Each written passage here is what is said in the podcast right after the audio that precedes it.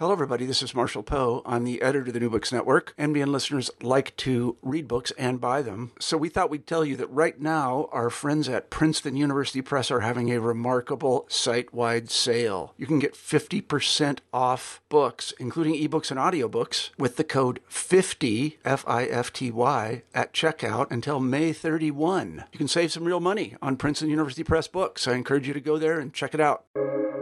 Welcome to the New Books Network.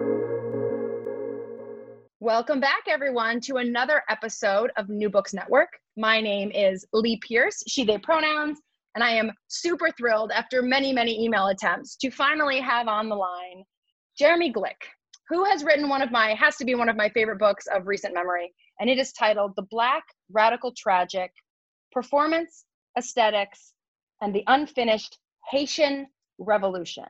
So this book is just a dearth of theoretical material, aesthetic performances, plays, old and new, cross cultural, international, black radical political theory. I, I, can't even, it's everything that I could ever want. I think I love the list on the cover, right? Performance, aesthetics, and the unfinished Haitian Revolution. Gives you like a, an oversight of how intersectional and interdisciplinary this book is. And so essentially, the book returns to the Haitian Revolution as essentially unfinished in the sense that chronologically it's over, quote unquote, but that it's an inspired site of investigation for many artist activists and activist intellectuals to return to over and over and over again to rethink the African diaspora. So in the book, Glick examines 20th century performances, or what he calls sometimes the long 19th century, engaging the revolution as laboratories for political thinking asking readers to consider the revolution less as a fixed event than an ongoing, open ended history resonating across the work of Atlantic world intellectuals. And so some of the names toured in this book, and of course, proper names become itself a site of interrogation in the book. But we have work explored from Lorraine Hansberry, Sergei Eisenstein, Édouard Glissant, Malcolm X, many others. And ultimately, uh, the, the, the, central speculative point is the encounter between Bertolt Brecht and C.L.R. James, reconsidering the relationship between tragedy and revolution. In its grand refusal to forget, the Black Radical Tragic demonstrates how the Haitian Revolution has influenced the ideas of freedom and self determination, another fraught term in the book, that have propelled Black radical struggles throughout the modern era. And so, with that, I would like to welcome Dr. Glick to tell us more about this book and how it came to be. Uh, Jeremy, are you there? Yeah. Hey. Awesome. And can I call you Dr. Glick? Yeah, whatever. Jeremy's great. Whatever. Jeremy's great. Okay, cool. Yeah, you can call me Lee. All right. Well, Hi, it's Lee. so terrific to have you. You're um, not that far away down downstate in New York, and I just this book it feels like it should have been four books. So the fact that anybody could write something like this, I'm really really astonished. So tell us more about you, your deal. You know, academic, non-academic, what you're doing for fun during COVID, whatever strikes your strikes your fancy, and then um, how the book came into existence, and also maybe a little bit more about the central themes, including why you chose tragedy as the genre of choice, how you put together this particular group of activist artists, and what you see as some of the main contributions of the book. Yeah, I mean, thank you so much. You know, I'm a big fan of this podcast. I think I told you when we were preliminary discussing that I listen to a lot to the psychoanalysis channel. So when I got your invite, I was like super stoked because this is one of a few podcasts I try to, you know, religiously listen to. Um, yeah, I mean, I think the way that, I mean, this book kind of like took like 15 years to write uh, I took a while to write my dissertation because I was involved in political things and had to deal mm-hmm. with family tragedies, and and then I also um, rewrote most of it in our pr- pretty long tenure clock, which is like seven years at Hunter mm-hmm. College. Um, I think it's an aggregate of ex- one's experiences and intellectual itinerary. So if you don't mind, I can tell you a little bit about Rutgers in the 90s. Sure, uh, let's hear it. Yeah, that sounds awesome. I did my undergrad and my PhD there. So um, I was a double major in all sense of the word. Like I was a literature and Africana studies major at Rutgers in the mid '90s, and um, I was also very politically involved uh, with the sort of radical student movement, particularly the sort of black left. Um, and Rutgers is in Jersey, New Jersey, right? Yeah, it's in okay. Jersey. Just checking. So, yeah, I mean, so like what happened was is that in Africana studies, there were like a bunch of tendencies. I mean, some of our professors were, were kind of in like lineages of black feminism. Um, one of my mentors, Ivan Van Sertima, was was a kind of Afrocentric historian of trying to talk about the sort of myriad complexities of like African antiquity. And then there was the sort of the Swahili teachers uh, were kind of like pan Africanist, anti imperialist socialist thinkers. One had a background in biology, but he was interested in all those things in terms of intellectually, the, our biologist. And the other, uh, uh, Ibrahim Sharif, was a scholar of the Swahili who was a social scientist, but he really um, he, he had as a monograph on Kiswahili poetry, and so you're getting like this sort of Afrocentric uh, antiquity with a real political bend, and also Van Sertima, you know, not only was the they came before Columbus guy, but he was also our Ralph Ellison Invisible Man teacher. So we spent one or two weeks on one chapter Wow, and then yeah. you're getting the anti-imperialist, like kind of pan-African internationalist, um, you know, flavor from Sharif and uh, Professor Olabai. And then in English, you know, and this is true now still, but certainly then, uh, Rutgers was the sort of epicenter of African American literary studies. Um, one um, one of my teachers was Donald Gibson, who was uh, wrote some of the um, early, you know, critical studies on African American poetics and, and, and novelists. Uh, one of my, you know, beloved teachers who sadly has recently uh, transitioned, Professor Cheryl Wall, uh, was a real was and mm. a very accomplished um, Zora Neale Hurston scholar and and, and, and theorist and in uh, in terms of Black feminist scholarship. Um, and then there was younger generations that came in, people like uh, Professor Brent Edwards and Carter Mathes and Evie Shockley uh, and Abena Busia. Um, there was this critic, uh, Wesley Brown, the great novelist and playwright, was my first Afro-Am Lit teacher. So you have, and then at the same time in the English department, there were great Marxist scholars and Marxist Brechtian feminist scholars. So there's this really like there's this wonderful and at the same time a lot of my friends were doing political organizing in newark uh, uh, gravitating around um, the the baraka house and i developed a very close you know relationship with with amiri baraka to the extent that i was part of the political organization that he was at the helm at which was called unity and struggle which was you actually and you actually dedicate the book to baraka don't you yeah, I mean, I dedicated to Van Sertima Baraka and, my father. Um, mm-hmm. And um, yeah, you know, so I was in Unity and Struggle for like almost two decades with Baraka at the helm. So, you know, I did my PhD. What I was thinking about doing was my PhD in African American literature. Um, and specifically, since I had a kind of philosophical and political bent, um, you know, really learning Marxism through the likes of like Walter Rodney and Angela Davis and you know the almost the entire Pan African movement that at least that wasn't you know in cahoots with the CIA. Yeah, exactly. And yeah.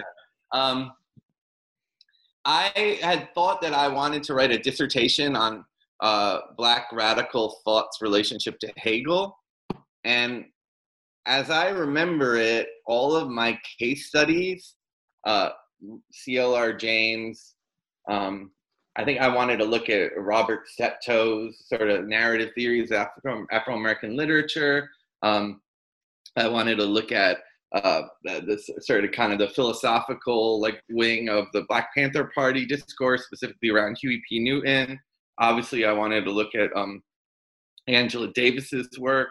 I wanted to look at the Lord bondsman or master slave dialectic through the lens of, um, you know, uh, Frederick Douglass's, you know, uh, physical encounter with with Covey. Um, anyway, my point is is that like a lot of my examples were all having to do with the Haitian Revolution, and my advisor said, "Hey, it looks like you're writing about the Haitian Revolution." Um, so that's really how it happened. And in terms of like what sort of motivated me was i got extremely frustrated with like two things that seem like they're on opposite poles but i, I think that they're complements.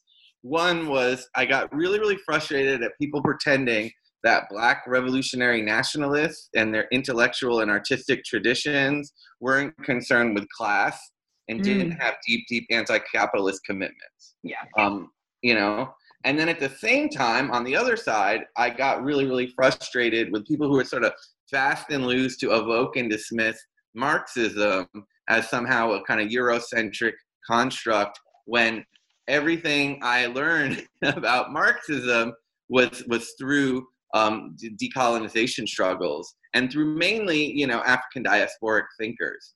Um, so my idea was to sort of you know bring those two sort of commitments together because they gel with the like actuality of my experience as a political organizer and my intellectual itinerary as someone sort of bifurcated between a kind of social science philosophy and philosophy of religion mm-hmm. emphasis in africana studies um, and also a real uh, global african diaspora emphasis in terms of you know our kiswahili teacher would teach us marx like to you know to make it into a formula. And then at the same time um, african american literary studies and then the other things that i was interested in as an undergrad which was you know cultural materialism a la the work of samir amin raymond williams um, spivak you know scholars that would like bring you closer to marxism. And i was in a, a, a marxist organization you know so I was introduced to the work of Cedric Robinson in grad school, and it's a really important um, legacy, or, or rather, interlocutor. But for me, like the Black radical tradition as being some sort of critical engagement, counter engagement with Marxism, that was just only thing I had known. So, you know, I, my teachers were rightfully having us engage with the Black radical tradition, and I was thinking more like, oh, the philosophical and aesthetic annals of Black liberation movement thought. So that's how I really came down to it. Um, and then I, I, had thought that it was really, really interesting that Bertolt Brecht, someone I was really, really interested in, someone, you know, Baraka and Ngugi wa Thiong'o always, you know, pushed and talked about. Um, that Bertolt Brecht and James, James has such a, a capacious grasp. I mean, he writes about everything, and it seems like he knew everyone and yes, they were on sort of different. Uh, they had different wavelengths in terms of their Marxist politics and the sort of party politics. But I thought it was very, very bizarre that there was no record of, of them talking to each other. And also, there was no record of uh, James writing about Brecht or Brechtian Marxist aesthetics in his, you know, volumes of volumes of, of archive and, and scholarship. And Mm-hmm. You know, his papers were at Columbia, so I could really, really, you know, I did my best to try to verify that. So, I mean, that's kind of where you go. So, when I wrote this dissertation, it was imitations I can use, which comes from the Malcolm X Hamlet. Well, it, well, imitations I can use is now the the sort of foreground here. But the title was taking up arms against the sea of struggle, which was the Hamlet line that Malcolm talks about at the Oxford Union. And the two interlocutors, the framework was a conversation between Raymond Williams and CLR James, which actually happened. Mm. And when I was at Hunter College for the six years of my tenure clock, you know, partially also reflecting what I was teaching and input from students, I kept the Williams, right, but reworked the framework as a sort of speculative conversation between Bertolt Brecht and um, CLR James with Raymond Williams in the background as a way to sort of open up this thing. So that's really big how this came along. I mean, I had a, a dissertation advisor who was kind enough to point out the obvious that like every time I thought I was talking about Hegel and black radicalism, I really was talking about the Haitian Revolution, and then I just, you know, I, I, I just I went with that because he's wise and and it made sense. Well, and I think it I think it raises a really interesting point because you, you know, as like a as an academic and an activist, you kind of get two types. I mean, this is totally reductive, but you get two types of activist response to academia, and one is that it's helpful, and the other is that no, it, your theories don't help us on the ground. And so, one of the arguments you kind of make in this book throughout all of these, what you call mediations between these different figures, who many of some of whom never even talked, like like James and Brecht, right? You're you're kind of putting them in conversation in ways that we hope we wish that we had like a recording of them actually being in this conversation you're doing that work at an intellectual and, a, and an activist level but you say that returning to haiti over and over again the haitian revolution through different thinkers and different artistic performances, some of whom aren't always necessarily talking about the Haitian Revolution, but you pick up traces of that legacy in their work. That every time we do that, it becomes like a new way of imagining Black revolution, imagining Black radical politics, and that in fact, like this theoretical work is the work of politics because politics gets sedimented and regimented and ossified at some point, you say, and it's only through these artistic reimaginings that happen chapter after chapter in the book that you keep seeing the same tensions of politics coming up. And one thing you say, and I'd love to hear more about this, is you start the book by saying we have this kind of outdated trend of the question. So for people that are familiar with um, like political history, uh, you you get a lot of like the question, the woman question, the Jewish question, and you kind of say it, we we laugh at it as this like trend. But what if politics were a questioning practice? And that sort of kicks off the beginning of the book. So do you want to say more about that in terms of like how you see the book intervening and what i might call the common sense we have about politics especially black politics? Yeah i mean well let me just say in terms of uh you know the thing about haiti and, and this thing about reigniting a certain kind of radical impetus and a sort of spirit of critique every time you evoke it even if my sources only evoke it a little bit I mean, this might be a little too on the nose, but in, in Guevara's, in Che Guevara's 1967 call to the Organization of Solidarity with the people of Asia, Africa, Latin America, you know, also referred to as the tricontinental, he famously says, create two, three, many Vietnams. Right. And my sense was is that, you know, so much of, of, of, of issues of, of, of statecraft, of um, issues of revolutionary violence, of issues between leadership and base and the dialectic between leader and base, uh, the, the, the, tension between a sort of uh, ground up and, and top down revolutions, uh, the use of force, the use of strategy and tactics.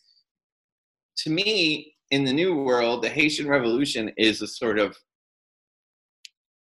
for, uh, antecedent for so many of those 20th century struggles. I mean, so much so that like like Sibylle Fischer, when she talks about different agrarian schemes in her work on Haiti refers to certain leaders, uh, uh, early leaders, uh, agrarian schemes as sort of Stalinist, right? And this is one part mm-hmm. that I talked about in the book because I thought that was really, really interesting because it's this tension that like these problems are arising so much earlier in terms of the 18th century. Um, but but the the name that we talk about to access them uh, comes from you know this history that I'm very much engaged with, which is you know this sort of 20th century um, Marxist revolution movements, and also C.L.R. James, who's like my main figure in the in the text. His sort of modality of a tragic writing in terms of, um, and also uh, for lack of better words, montage in terms of the Black Jacobins, his history, and and to some extent his play is he's triangulating more than triangulating, I guess, because there's more than three, but the French Revolution, yeah, the Russian Revolution, the Haitian Revolution, with his contemporary commitment initially, which is the armed decolonization of Africa. Mm-hmm. And then when he rewrites it, um, as per you know the work of David Scott shows, um, thinking about you know federation and the disillusionment around Caribbean federation. So I mean, yeah, like in terms of the notion of the question, that was a way for me again to like keep the question. I'm interested in my sense of like a Hegelian dialectic, for lack, lack of better words, that you know, you have one thing, you have the opposite, you bring them together. That's a synthesis, but the synthesis never happens. Yeah. So right. I'm interested in open-ended I'm interested in open-ended revolution that keeps repeating and repeating and repeating and keep, you know, building upon contradictions to get to another place. Um, yeah. So for me, um, you know, if you have a historical event and then you have revisiting it through theatrical, philosophical, sculptural, painting, uh, symphonic adaptation, there's a way in which um, the aesthetic extends the shelf life of that event that we periodize beginning here and ending here. Yeah. Uh, and then also gives you intellectual resources, right? Because all of those artistic meditations on the Haitian Revolution address topics that are still germane today. What should be the rela- relationship between leadership and base? What is the sort of calculus of force and counterforce and violence in moments of insurrection? Um, how do we uh, deal with uh, the good and the bad that comes with state sovereignty? I mean, all of those things were not worked out to their completion. I guess my point of the book is that there is no such thing as completion. Right. You know, and, and that's another thing I get really tired of with with like fast and loose dismissal of Marxism because it's not fast and loose dismissal of Marxism. It's fast and loose dismissal of misreadings of Marxism that see it as a sort of narrow theological enterprise. Yeah, I would argue and- the same for Hegel too, but that's just Yeah. me. yeah. Well, and so just so we don't get too far ahead of the listener, who I know probably hasn't read the book, will you actually tell them your synopsis of the Haitian Revolution before we start looking into how maybe has the colonial or imperial memory turned it into something very dismissive, so to speak? And then how do the different artistic reworkings that you look at challenge that and destabilize it and create new things for us? Okay. I mean, sure. So, so much of the Haitian Revolution, you know, which the, the dates, you know, if you look in the history books, right, 1791 to 1804, um, in the African diaspora is bound up in the sort of proper names of Toussaint, Dessalines, Christophe. Um, the Haitian Revolution is considered, and I wanted to challenge the sort of logic of first, Yeah. but you know, I mean, it is a. It initially starts out as an insurrection, right? A, a, a insurrection, a insurrection of the enslaved, and it ends in state sovereignty, 1804, right? And that's and it's the first sort of, you know, independent black republic in the sort of modern world, right?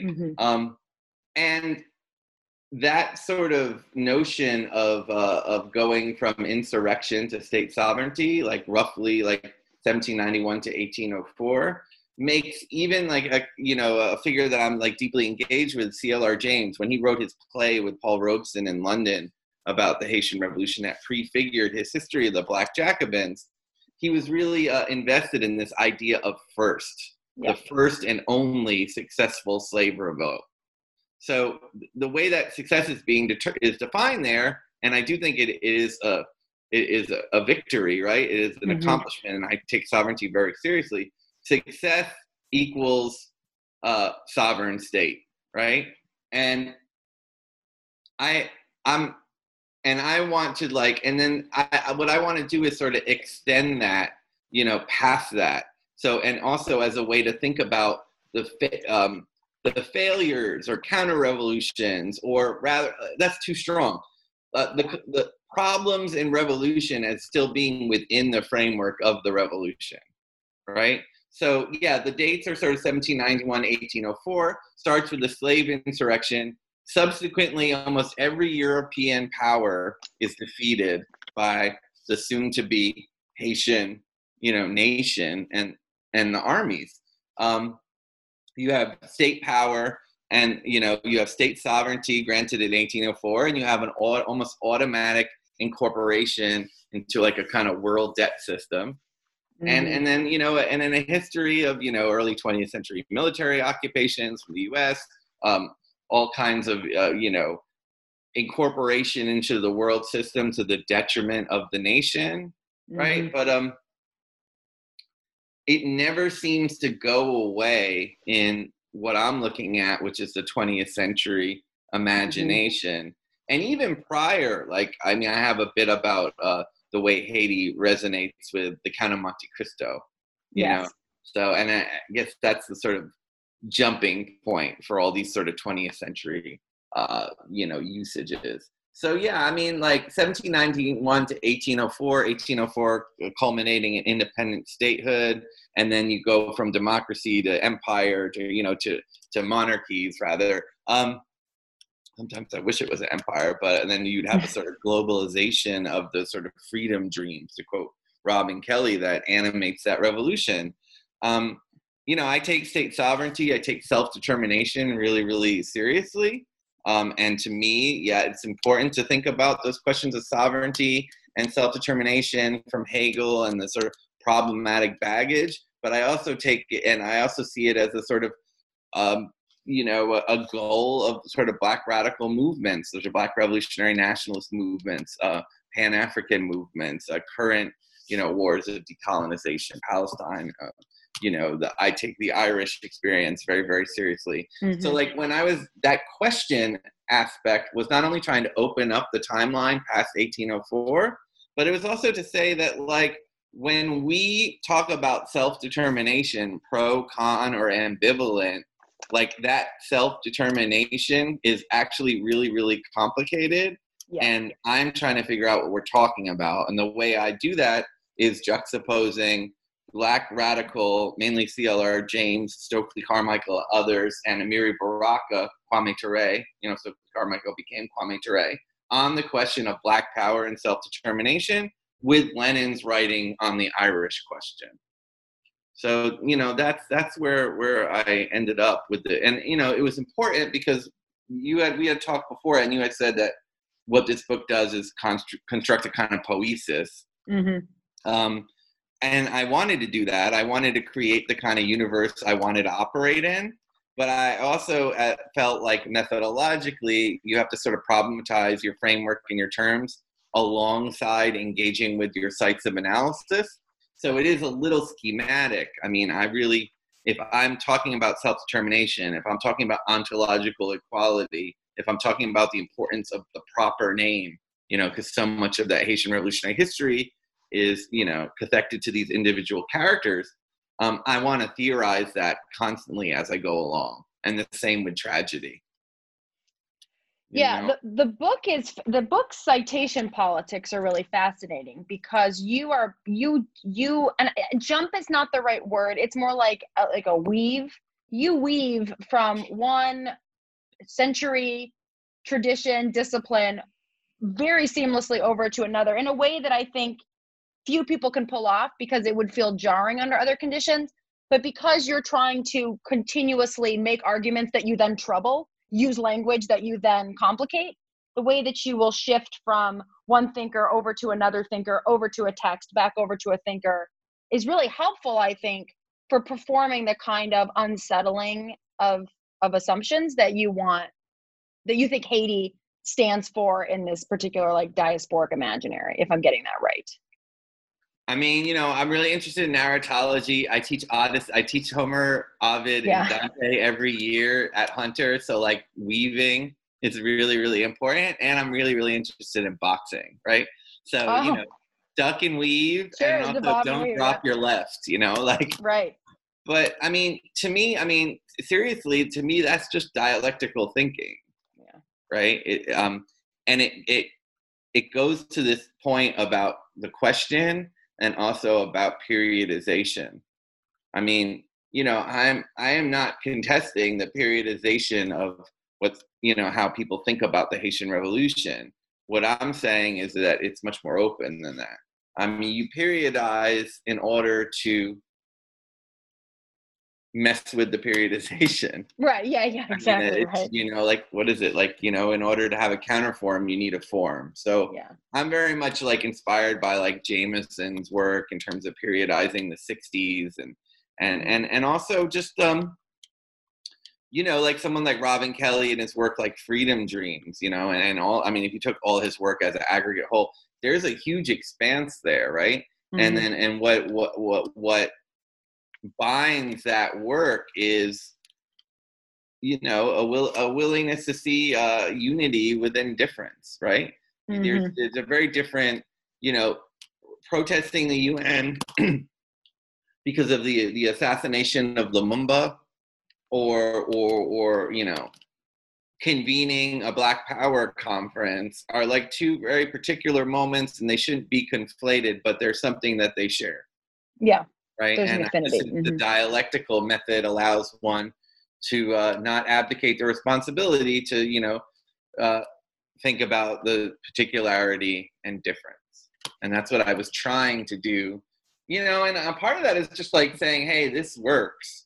we're so we we're really we're throwing out we're not everyone but a lot of times i think it's it's very uh, popular to evoke to dismiss these sort of older methods and older Yeah. sort of uh, you know the all kinds of even cedric robinson has has said very dismissive um, things about the black power ideologues there, there's a you know talking about Kwame Ture or whatever and and my and i understand where he's coming from but at the same time i'm just like actually no Yeah. like you know I, I I take seriously what Hegel Hegel cautions against the ready-made, Yeah. and, and to me, like taking that kind of weaving care and disrupting periodization is a way to sort of wage war against the ready-made. And to me, it's like I don't know. George Jackson in in Blood Blood in My Eye says defines people war as improvisation, improvisation and more improvisation. You know, if that's your sort of benchmark for like a radical politic or you know a high point for a sort of radical politic you you know improvisation and the ready-made don't really work out so well Yeah, and and I think um I think in addition to sort of that particular universal dialectic, which is one of the major dialectics that keeps showing up in the book, you also have uh, this individual collective dialectic, and I think part of the reason you come to tragedy as sort of like a genre framework for the book is because on your argument tragedy not not the way that we've kind of watered it down um, but the way that tragedy has been conceptualized especially in in you know in, as the like founder of ancient greek democracy and you know that has its problems but let's just say for the sake of argument it's inspiring to people and they want they want to believe that that if you take that tradition that tragic tradition of ancient of athenian democracy there's this there's this contra this paradox or or dialectic. I'm not a dialectic person so i'm trying to make myself use that word because it's the language of the book um, but it's not it's just not my tradition so it's like hard for me to get my brain around it. But that you have this individual collective. And one of the things that seems to happen in history with the haitian revolution is in popular imaginary that it keeps getting given over to the individual right? That the proper name seems to kind of keep like winning the dialectic so to speak. But you want to keep bringing it back to like no there's always this oscillation of the, the individual and the collective that haunts in some cases. Um, but that's what you basically wind up moving into when you start talking about these particular plays the orson welles the island which was something i didn't know about that was really fascinating and then also emperor jones and how those plays keep staging the problem of the individual and the collective in this haitian revolution not because it was unique to the haitian revolution but because it is a place to keep returning to to keep wondering about that question that cannot ever be solved by any political action ever right? It's always just going to be another way of trying to solve the problem that will just then become a problem again once more yeah i So mean do- it definitely is a it's a it's a it's a problem space and an inspirational space yes. that a, a myriad of, of movements personalities and practitioners share in common. And you know there's this great um there's this great great quote that's like really important in the book from fanon's wretched of the earth uh, Mhm. where it says comrades let us free the stagnation where dialect has gradually turned into a logic of the status quo mm-hmm. so to me, like if anything, adaptation, whether it's theatrical or it's the um, the protocol for uh, political survival, is anything but the status quo, right? Because it's constantly changing, it's constantly evolving, it's constantly foregrounding this dance between identity and difference.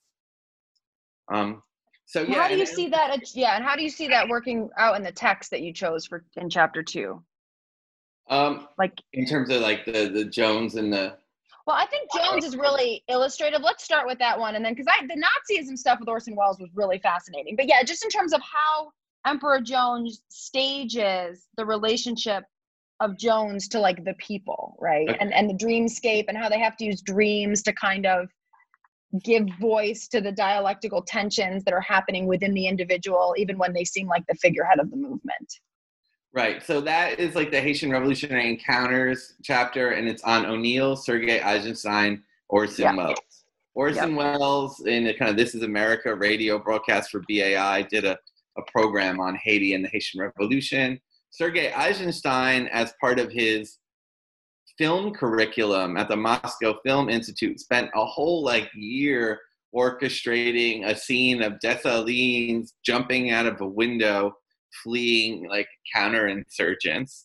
right? And then the Haitian Revolution, or rather, the uh, Haitian, the Emperor Jones is is extremely um, in dialogue with with with with, U.S. military presence and occupation in, in Haiti, and, and and there's this really interesting kind of regressive, progressive tension in the play, where on one hand, like O'Neill is like has these sort of totally like kind of racialist stock characteristics, uh, and then on another hand, there is such a radical dynamism in the play that is like objectively anti-colonialist that like undermines those things. And the turn to expressionism uh, you know, as that play progresses, it gets weirder and weirder and weirder. And as Brutus Jones deteriorates, things get weirder and weirder. So the sort of the, the, the, specters that get haunted in that play, you know, uh, you know, while while he he's fleeing this insurrection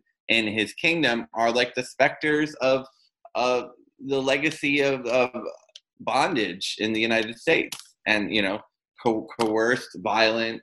Uh, genocide of Africans to you know for as a source of you know accumulation for the country. So like it, it's a very very weird weird acknowledgement, and also because um, the sort of specters in the Emperor Jones are like are very fleeting and expressionist and dreamlike.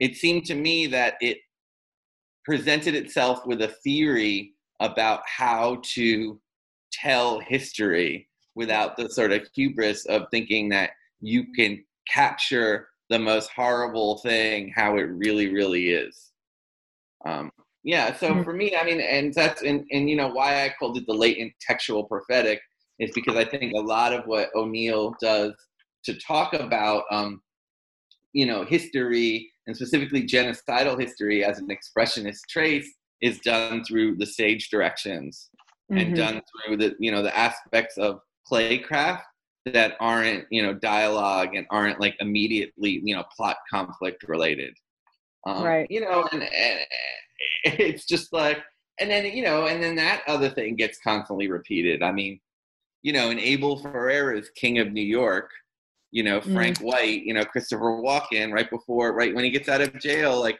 10 minutes after the plaza motel shower you know, he and his attorney are watching a modern adaptation at Radio City Musical of Emperor Jones. About are they? I didn't know police that. brutality. Yeah. Uh-huh. yeah. So I mean, it never it never goes away, right? And then, um, you know, Count of Monte Cristo is really important for, and and the sort of Alexander Dumas's Haitian connection, Haitian mm-hmm. Revolution mm-hmm. connection was extremely important to me. And you know, O'Neill's father played that role of Edmond Dantes like um, damn near a million times. So it was really, uh, it was a really a uh, generative example to think about like the work of repetition. Like, what yeah. would it be like to perform, you know, a million times bondage, escape, and then transcendence? So, I mean, yeah, and, and also, of course, you know, it's like uh, Genet, the blacks. Like you have the the work itself with its sort of problematic, you know, but also generative use of abstraction. But then mm-hmm. you have the sort of people who perform the work, right? So, you know, I mean, Robeson is an extremely important figure for this for this book. I mean, he performed in CLR James's initial play version of the Haitian Revolution. Um, I'm really in dialogue with Hazel Carby's uh, work on a, on a series of um, photographs of Robeson and you know he was in uh, both the film and, and the play version uh, of the O'Neill at, at, different times, and puts his own imprint uh, uh, on on O'Neill's representations. And just generally, I mean, I guess you only see this when I talk about Kwame and self determination as it relates to Lenin's um, writing on Irish self determination. Like I always like to put like Irish self determination and Black liberation in dialogue so I was kind of tangentially interested in that. Mm-hmm. Um, you know, not to tokenize O'Neill, but I, I think yeah. that's important, and that's something that you know I think people should pay more attention to. But uh, you know, I said the supernaturalist aesthetic of O'Neill brings like history back online, and specifically mm-hmm. an American legacy of coercion, enslavement, and failed reparation. and it's precisely because it refuses to show that history in a what they call a, a, a peephole realism, keyhole realism, right? He refuses to sort of say that you can just use a kind of a socialist realism aesthetic to represent these things. I mean, I always think about it in terms of beloved. Like, mm-hmm. why does beloved, you know, to say it works well is an understatement as a novel, but then you yeah. work, you, you, develop these sort of aporias and, and, problems when it is brought to the screen. I mean, it, it seems to me that, you know, you have a problem when you have to, uh, when you have to uh, imagine a pictorial representation of the ghost. Mm-hmm. You know, and it, it, well, and that and that comes yeah. again a little bit later in the book when you talk about the the whipping of the slave off screen.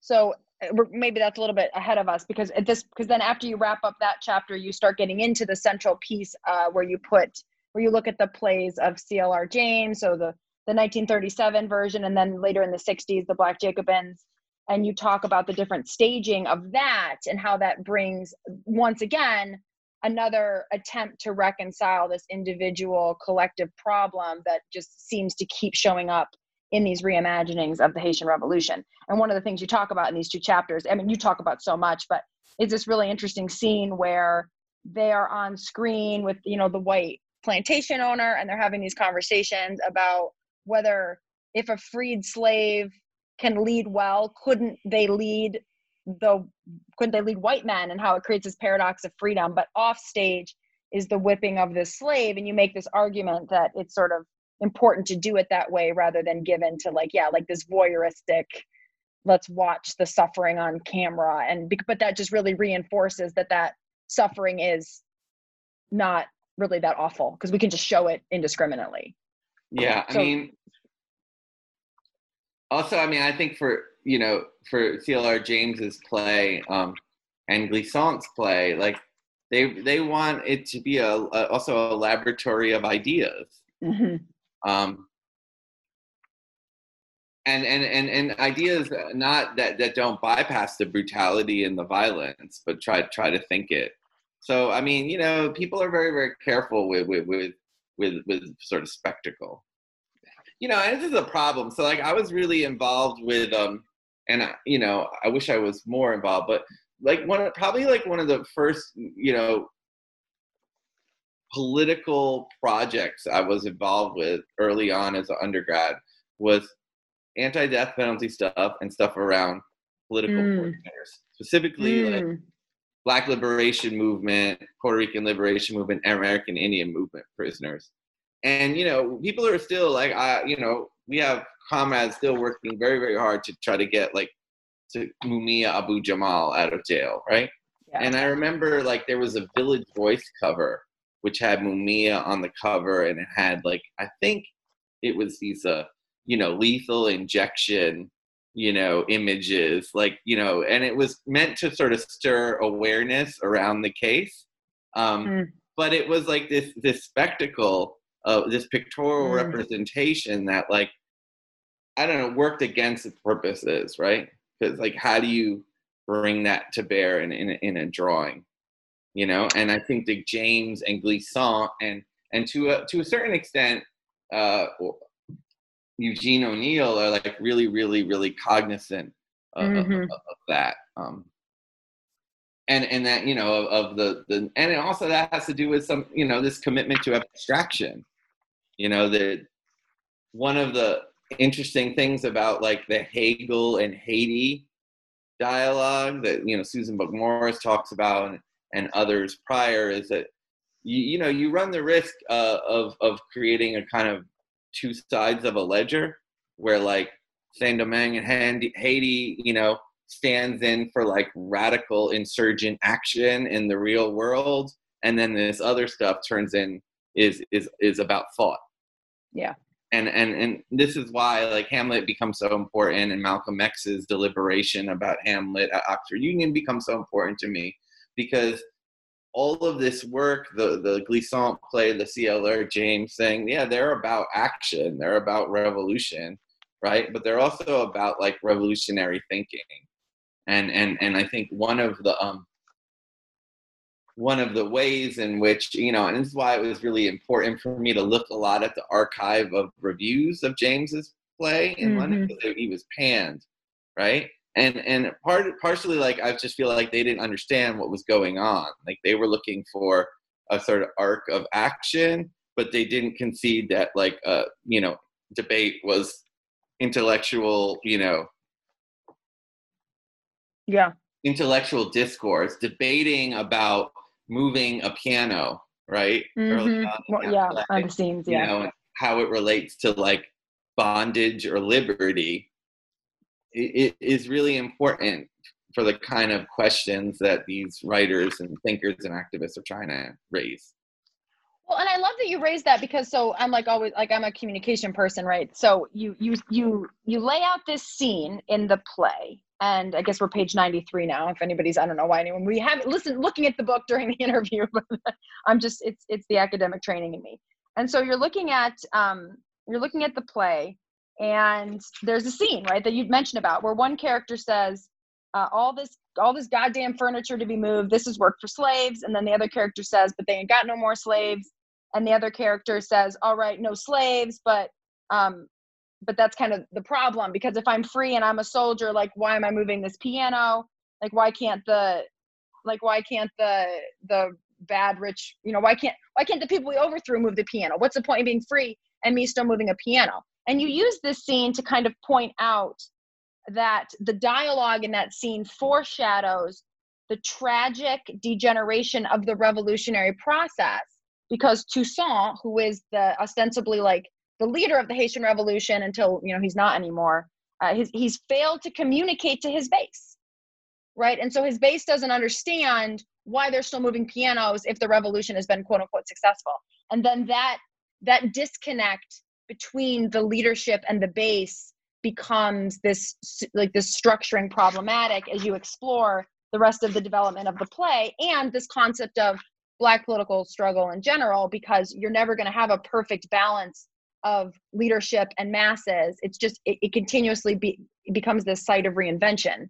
So i thought that was a really helpful scene the scene with the piano. And then the other scene that's really helpful is the scene called the purging of Mo, Mo, oh, I can never pronounce it. Moise? Moise? Moyes, yeah.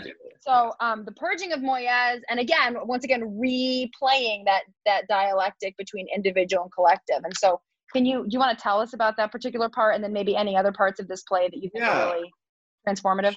No, sure. Um, I think it's important to note in terms of the Toussaint and and you know and and you know, James laments that he doesn't, you know, go on horseback every night to communicate with the sort of different cells of his base.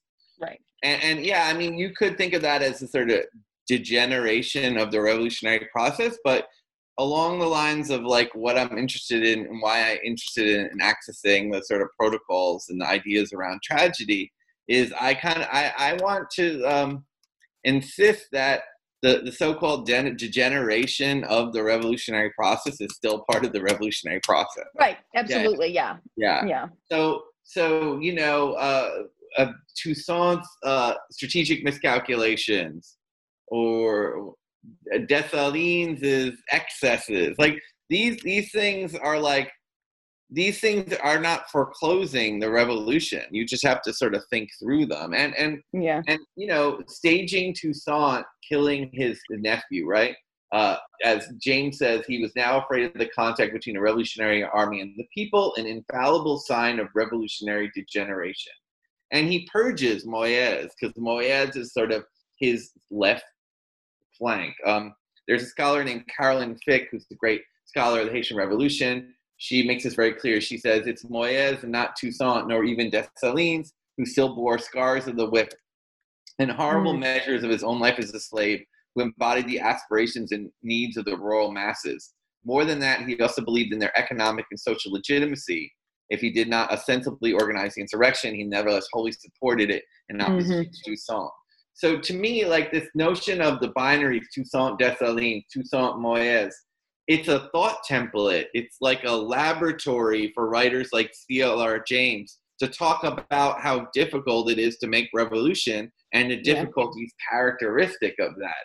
it's not uh, so much, you know, I mean, you see this in, in, in a lot of Marxist, like especially like sectarian groups, like where there's a, a series of proper names and you line up behind them like it's like a team or something like i'm a tra- Yeah. i don't mean to minimize because i know that there's deep deep deep uh, commitments and struggles and, and and violence behind these things but it's like trotskyist i'm a stalinist you know i was in an organization that was marxist leninist mao zedong thought i mean it, it always is driven by the proper name but it, it always is sort of acknowledged or assumed sometimes tacitly sometimes you know uh out loud like that that that that is an umbrella for a larger you know repertoire of movements thought historical experience uh theoretical assumptions right? Um what i was really interested in in terms of moyes was that he has this fidelity to the the ideas of the haitian revolution um and he has this sort of rigidity um and you know, it's often talked about in terms of his sense of timing. Um, but I was Mm. wanted to think about it in terms of like scholarship around the Cathars, where the Cathars are not like, her, like, they don't commit heresy by introducing like a different belief system. They commit heresy by being a kind of have this overabundance of fidelity to the belief system, right? So, like, if in Catholicism the clergy need to abstain from sexual relations, um, the Cathars will abstain from bathing uh, to as not arouse themselves, right? So the idea of like heresy being about like an excess of principles or a surplus of commitment, not um, uh, introducing something from without to challenge the coherence of a doctrine. So, you know, I was just interested in how one, you know, deals with someone who has that fidelity to the revolution um, that challenges the notions of timelessness with the sort of strategic concern and like the balance act of trying to get all these different, you know, bases together to wage, you know, insurrection. Right. So like it's not that I I, I it's not that I'm like Toussaint was right. He should have killed his nephew. I don't think right. but James sets it up so that it's not about taking sides. It's it's about um, recognizing questions and problems. Right. You know, yeah, like and, and it, yeah, Well, and it's interesting too in context of like contemporary black movements because not even black, but like Occupy Wall Street, Anonymous, Black Lives Matter, they seem to want to give themselves over to the opposite side of the dialectic, which is to have no proper name and no or or, or to have the names of the victims be the proper name under which the movement organizes. And as a rhetorician who's like very committed to aporias and dialectics is like the way things work. I you're just tr- you know you're kind of just moving from the individualist side of the binary to the other side, but you're not asking the question of articulation between leader and collective. And I think that is going to inhibit the movement in the long run. I mean, you Because know, it- politically, they seem to, politically, yeah, they just seem to be wanting to just go to, to, to avoid the dialectic yeah, by saying we're leaderless. And it's like, Yeah. well, so I don't know. Again, I you know I'm I'm not the leader of the movement. There have to be leaders behind the scenes. There are certainly originators. Um, but when I think about this dialectic being staged about the Haitian Revolution, it is interesting to me that I don't see it being restaged, at least in the popular discourse about those movements. yeah. It's interesting. You know, David Gilbert. I think it's in his memoir, or maybe it's a collection of papers. A political prisoner. Um, he, you know, was Weather Underground and worked with the sort of Black Liberation movement. He talks about like I think it's it's a student. You know, as a student at Columbia, there are these kind of anti-hierarchical um, Mhm. models for kind of radical organizing. You know, um, and then what happens is is that the sort of the policing becomes internalized Yeah. you know, and, and it and it creates this uh, another set of. I mean, it's, it's which is not to you know slight the endeavor, but it, it- it doesn't No. stop the problem. It just shifts the Yes. problem. You know, I just wanted to say, like, just uh, as a sort of Marxist digression, I always just thought in terms of like speculative thinking. Like, so James is responsible and his associates for for translating uh, um, this French Marxist named uh, Boris Souvarine, Souvarine, you know, 1895 to 1984, uh, who publishes in 1985 uh, a book on Stalin. Um, mm. uh, you know, and and James translates it. And you know, he spent mm. some time, you know, in like Trotskyist formations, and then he broke from that. Um, but I always wondered, like, I mean, I think Deutscher wrote his book in English. I might not be correct, but I always wondered if, you know, there's this Trotskyist writer named, you know, Isaac Deutscher who wrote this book on Stalin. And I always wondered, like, as per your point about leaders and, and, and abandoning the dialectic, you know, even though Deutscher is this like, you know, real, real um, adherent of, of Trotsky, it's such a, it's a, such a dialectical book, his work on Stalin. Yeah. And it, it doesn't rush to you know, sort of easy condemnation. But it, obviously, as a, a Trotsky historian, it's not a lionization either. And I always mm-hmm. wondered, like, what would the discussions be around James and his milieu if, like, instead of Souvarine's Stalin book, it was Isaac Deutscher's. And again, Isaac Deutscher, as a Trotskyist historian and radical intellectual, is no fan of you know Joseph Stalin. But it, it's just right. a little thing I it's an interesting twist in history that that's their you know their biographical um, mm-hmm. anchor that as it relates to that specific thing. I mean, and also real world struggles they, they were having. It wasn't just yeah. academic, but well, and it makes me think of this quote. I'm glad I'm glad you had a digression because I needed time to find it. Where you talk in the chapter that the second chapter that's that's voted to James and the Black Jacobins, where um, you say, so this is James writing about Toussaint, and he says, I think this is James writing about Toussaint. Yeah. Um, Toussaint did not make the revolution. It was the revolution that made Toussaint, and that even is not the whole truth. Yeah. and I was like, that's such a great way to sum up the, the just the kind of I don't want to say like circuity or tautology, but that's kind of what it is. Not in the sense of being frustrating, but in the sense of just it being a never-ending negotiation of that individual collective pro- problematic at the heart of political organization and also i mean this is the you know except for like Pirandello or whatever like you know this is one of the reasons why i've turned to drama becomes important because you mm. need characters you need proper names usually you know you need a loci to think about the sort of mass individual particular universal you know every aspect of the dialectic needs a sort of uh, materialization if you're going to think about staging. Staging is a materialization of how to arrange individuals and aggregates in some sort of interrelationship.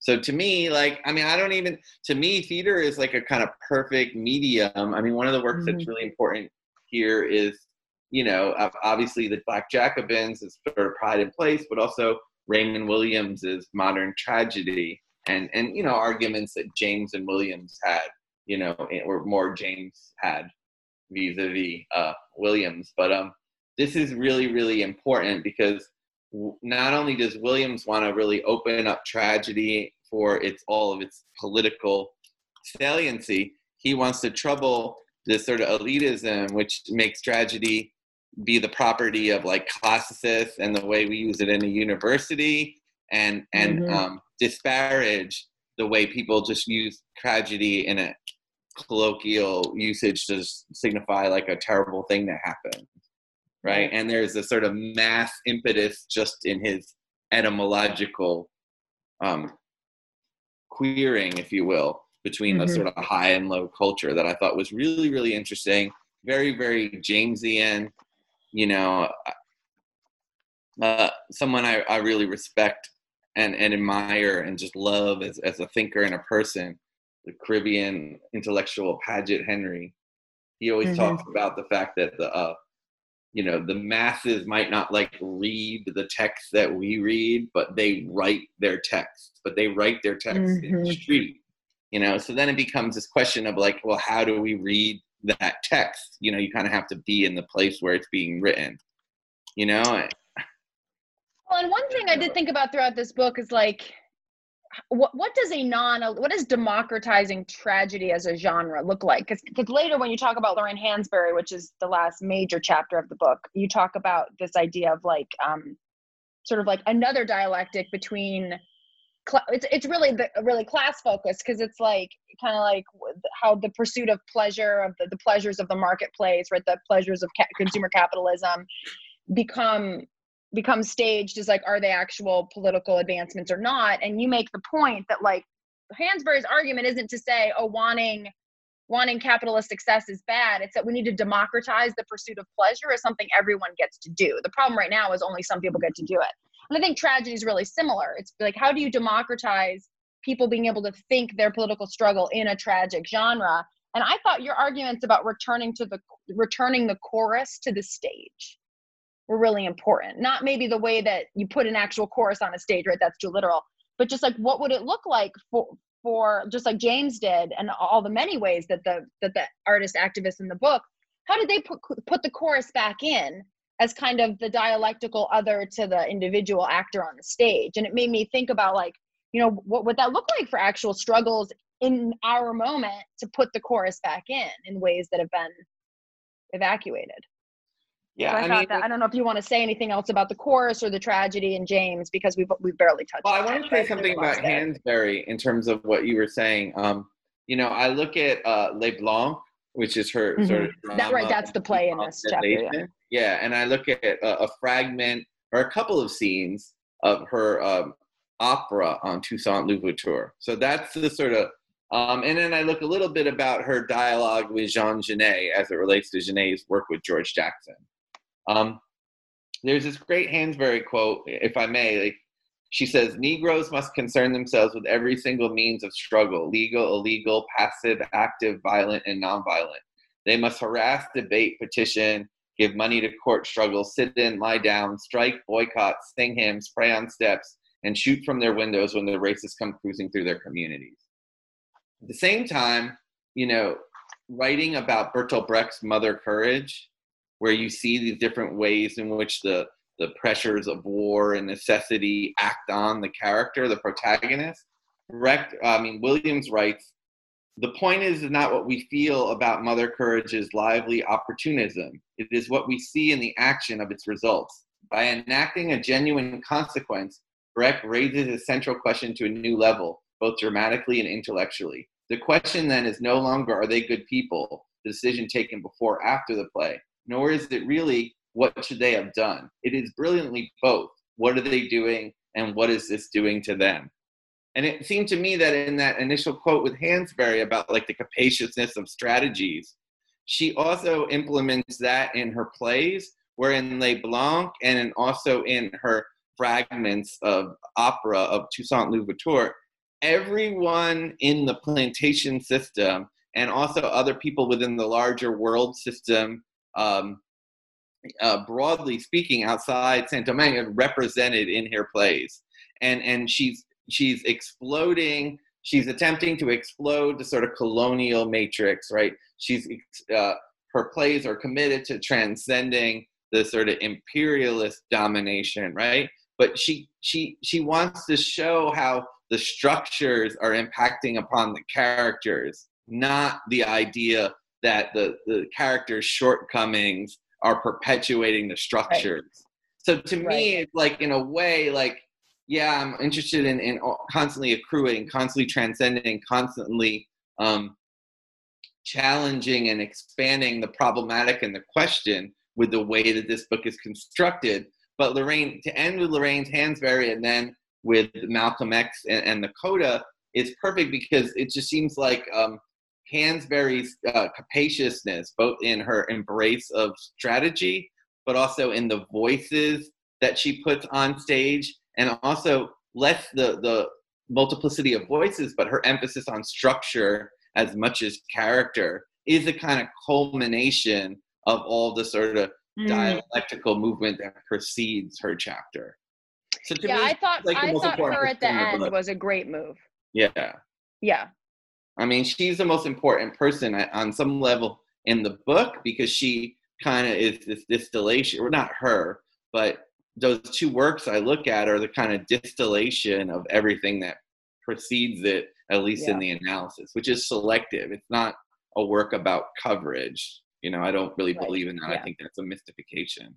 I'm into as if you could as if you could as if there was any book that was going to provide the definitive coverage of, of this yeah no hansberry coming toward the end was excellent for that reason and also because it felt more it felt contemporary. And so i think it strengthens i think it strengthens the argument that no matter how far in the future we move away chronologically from the haitian revolution we really don't move away from it. And by we i mean not me because it's not really my struggle but but politi- thinkers of the political never really move that far away from it even if like time quote unquote does yeah. I mean and there's countless things you know there are other things that i, I could have turned to. Um there mm-hmm. were symphonies there's oh sure. you know the, i mean i have a little bit of mingus but i could have turned to duke ellington. I mean there's there's jacob mm-hmm. lawrence's uh, paintings. There's um, i mean there's so much um, yeah.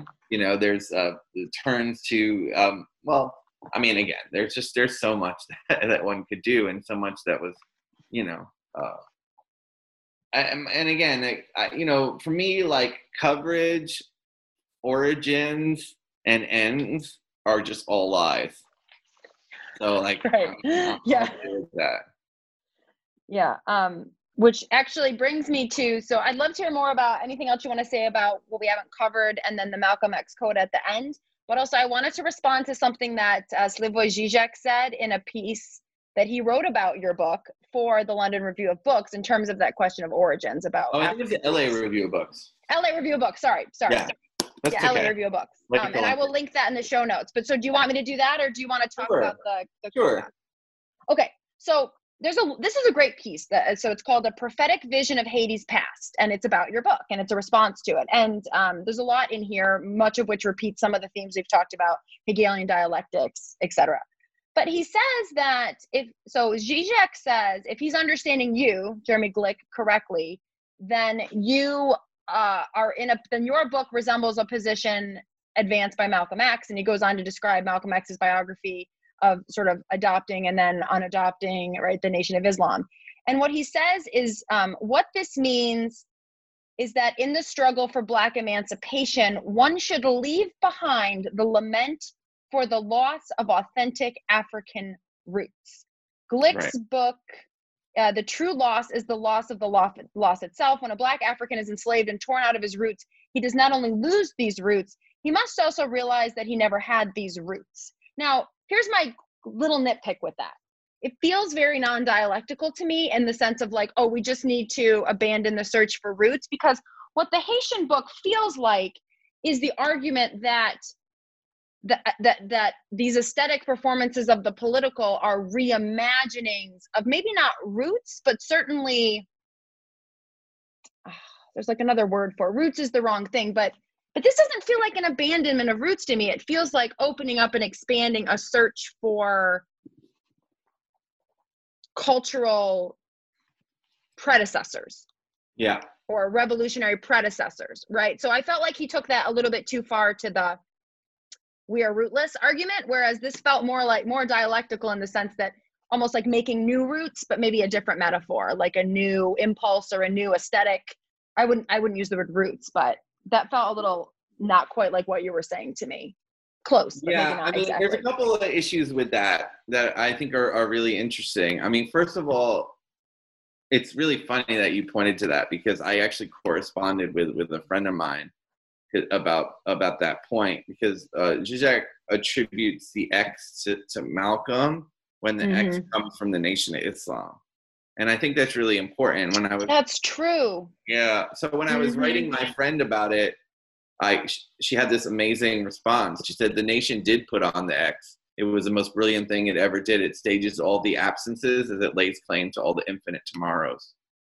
So just this idea of staging an absence which is not like pretending it's not there and or, or for that matter a presence and then laying claim to all the infinite tomorrows um, that is much more dialectical, right, than to say that you know you're you're here and then you break with the formation and do something else and go into more kind of revolutionary black nationalism and pan Africanism. Mm-hmm. Then then you you know I think you're 100% right. I mean, what really captures this sort of dialectical play is um, the way uh, the this idea of um like from engaging with Fanon's black skin white mask and and his mention Mhm. uh, of the Haitian Revolution as it relates to um, the the Vietnamese uh, insurrection and the you know um, there's this really incredible uh, discussion in Fanon right about um, about uh, that that turns on a different translation choices in Black Skin White Mask between the Markmann and the Philcox. There's a line uh, where it's it's reprend is is the word that they're um, Mhm. determining differently. Where Fanon says, "I am a man, and what I have to recapture is the whole past of the world. I am not responsible solely for the revolt in Santo Domingo." And then uh, Philcox translate the most recent translation. I am a man, and I have to rework the world's past from the very beginning. I am not responsible for the slave revolt in Saint Domingue. So, like Mm. to me, like the dialectic is this notion of recapture and rework. yeah, you know. recapture and rework is really good. Yeah, and also it's like you know, reprend has also has to do with um, well, recapture relates to the etymological root of septio, which is sort of concept, right? And that gets us back Mm. to you know my Hegelian interest in terms of what thought really does, what philosophical thought does, what radical thought does, is it creates concepts. But also, you know, you know, Fanon also says it's not because the Indo-Chinese discovered a culture of their own that they revolted. Quite simply, this was because it became possible for them to breathe in more than one sense of the word. And so re- reprend also means recapture, rework, but it also means like catch your breath. And I was interested Mm. in the sort of performative backstory of Fanon dictating black skin, white masks, and the whole notion of the respiratory system, the body as, as a limit. Um, but also, you know, that's a process book, right? So Mhm. there, Fanon is also, you know, talking about the, the work of like the Cheikh Anta Diop's work on African antiquity. There's not an animosity to pass there. It's just that he's not, he, there's just a animosity to being, you know, ossified into that or frozen into that. Right, right. Yeah, yeah, yeah. And- And also he's just more, more, more interested in, in, in, in waging, you know, full on struggle against the empires. And this is why, you know, the Indo-Chinese example is put in relationship. And, you know, and it's funny, I mean, it's not funny, but it's interesting too, because Robeson does the same thing, right? When Robeson writes a, not his play with James, but when he writes a, a more essayistic piece, he's talking about the Vietnamese struggle in tandem with, with the, uh, with the Haitian Revolution. So there's this two Mhm. kind of turns to that. Um, but yeah, I mean, that was a really interesting point. I mean, I know what he was trying to do and I appreciate it, but I, I do think- too. We need to, it's really important, like to, you know, to not, you know, to, to, to make it really clear that the notion of the X comes from there. It comes from the nation, right? And, and I think it is like perfectly dialectical in, in terms of how you really helpful, how you framed, uh, the, the, you know, we're not trying, you know, the origin. And again, it goes back to where we began, right? Because, Mhm. you know, in terms of like an educational itinerary, you know, I was taking Marxism classes and classes about the decolonization movements of East Africa as it relates to like language. At Mhm. the same time, you know, reading They Came Before Columbus with Ivan Van Sertima. So Yeah. it, it's literally the interplay that you so concisely, you know, pointed to was like actually like my school life and what I was Yeah. spending the most time thinking about. I mean, Malcolm's really important because initially, you know, initially it was because you know in the um, in the dissertation, his his engagement with Hamlet is so important. Mhm. Um, he at a moment in the Oxford Union address, Ham, uh, Malcolm says, you know, I was thinking about Hamlet. He was in doubt of something, you know, and he quotes Right.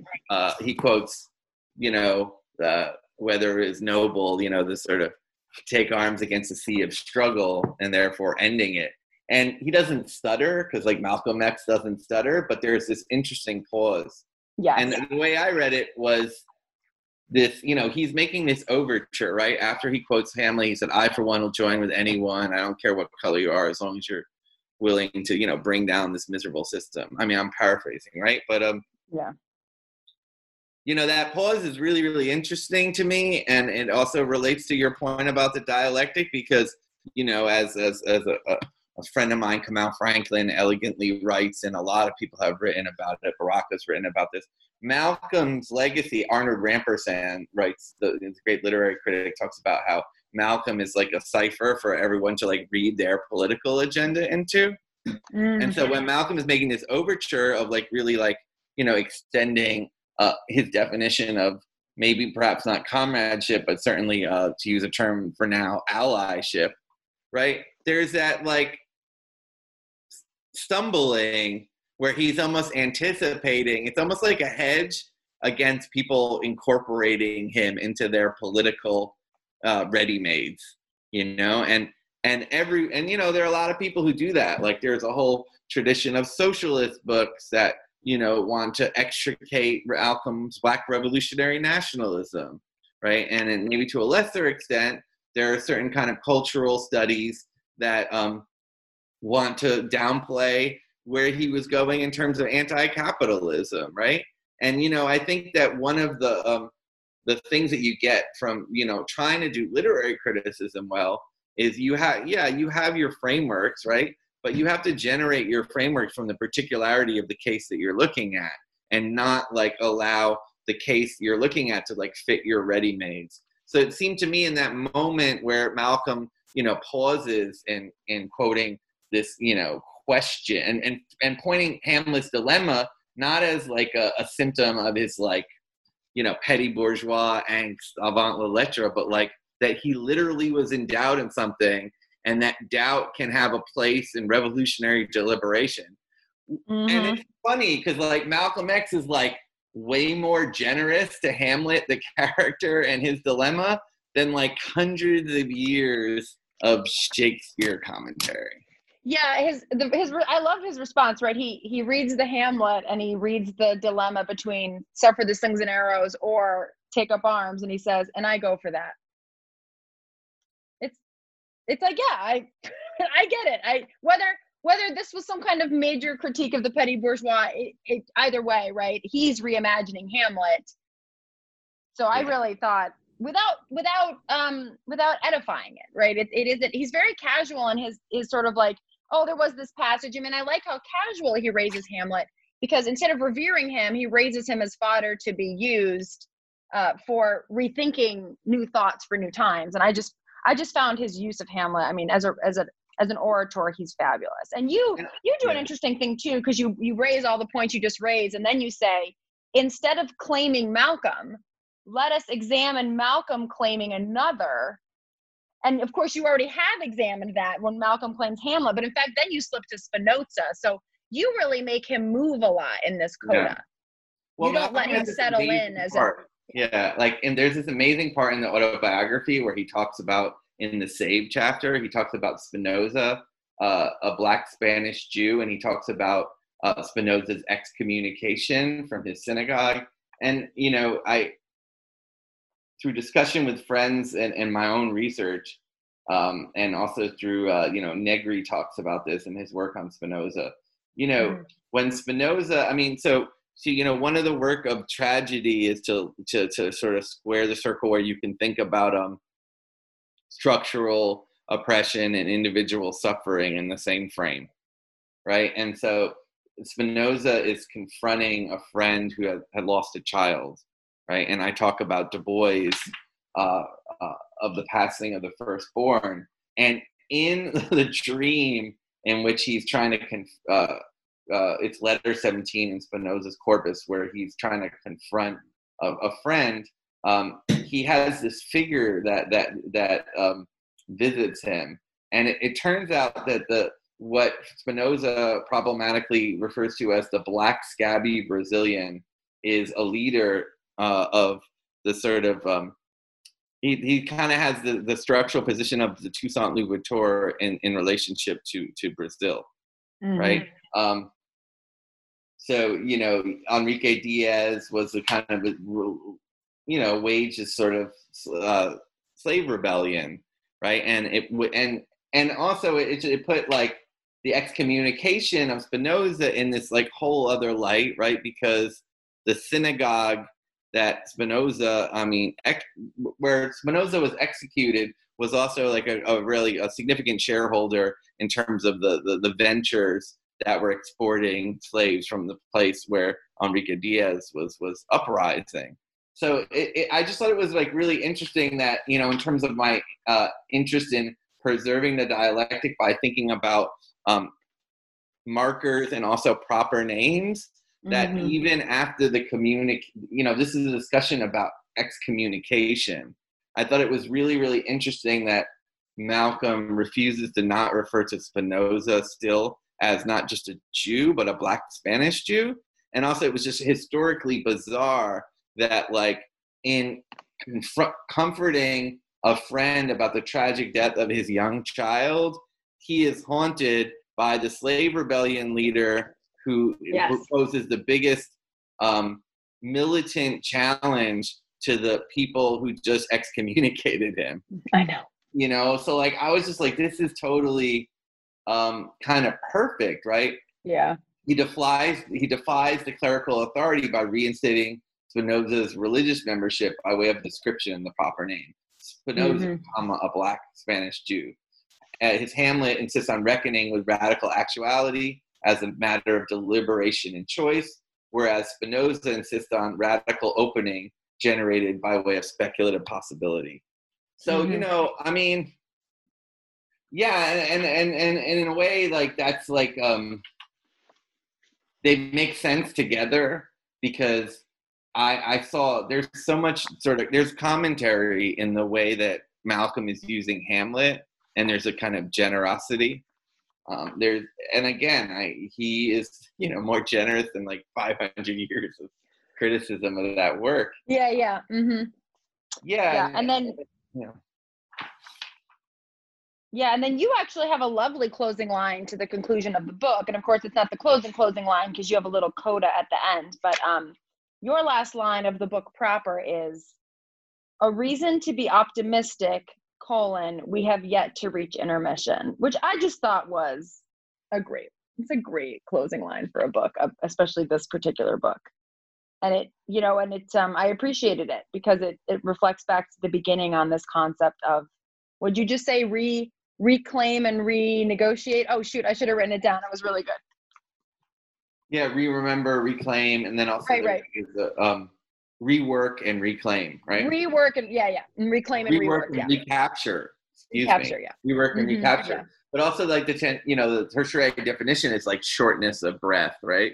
And there's mm-hmm. a whole kind of um, problem of archive and and and homonyms. Mm-hmm. You know, uh, I mean, you know, there's a whole discussion that you know critics talk about when when when Fanon says the black man is comparison in Black Skin White Mask. If you hear the if you hear the word, you know, in the Antillean variant, it's doing more critical, different critical work than oh, that's interesting in the French or the English.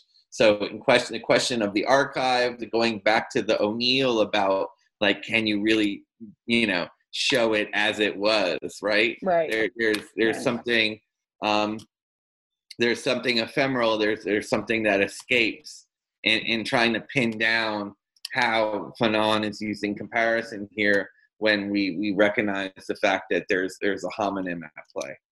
Mm-hmm. You know, mm-hmm. I mean, mm-hmm. and, and then that like is used to think about all the ways in which these plays and these works of art like have really really sophisticated ways of thinking about their archive and thinking about um, realism and thinking about how to mobilize artistic protocols to like move along a radical struggle but not like compromising it in a sort of a reification that can never really capture how brutal the thing it is yeah right you know? so it's, it's almost like a kind of psychoanalytic protocol it's i mean it's just this constant deferral of, mm-hmm. of a mm-hmm. sense of you know coverage of a sense of completion of a sense of of, of you know everything is in movement everything is is in motion yeah you know here and and this is why you know it's really important for me to accept and burst open the periodization and challenge the notion of of, of first, even though I, I really do, you know, think state sovereignty, revolutionary state sovereignty, rather, it, it is quite important. Yeah. Yeah. Well, again, I think the book performs the argument exceptionally well. It's sort of like Derrida, Glas, and other types of books where the margins perform the footnotes, except far less jarring. So I really yeah. enjoyed it. It um, it it is challenging to the point of transformative, which I think is exactly where this book needs to be. So I can't thank you enough for all the hard work you, you, put in. I mean, it's, it's really hard to talk about, and you made it easy. I hope this was. I hope it was uh, somewhat. It was great. Do you want to add anything else? I mean, there's lots of things we didn't talk about. Other no, other I mean, highlights. I don't know. I'm working. My next book is called Coriolanus Against Liberalism and Lumumba and Pan Africanist Laws, and I won't go into it now, but it just it tries to think Coriolanus in the iterations of Plutarch, Shakespeare, Brecht and Ralph Fiennes, alongside Lumumba in his iterations of Maya Angelou, Raoul Peck, mm-hmm.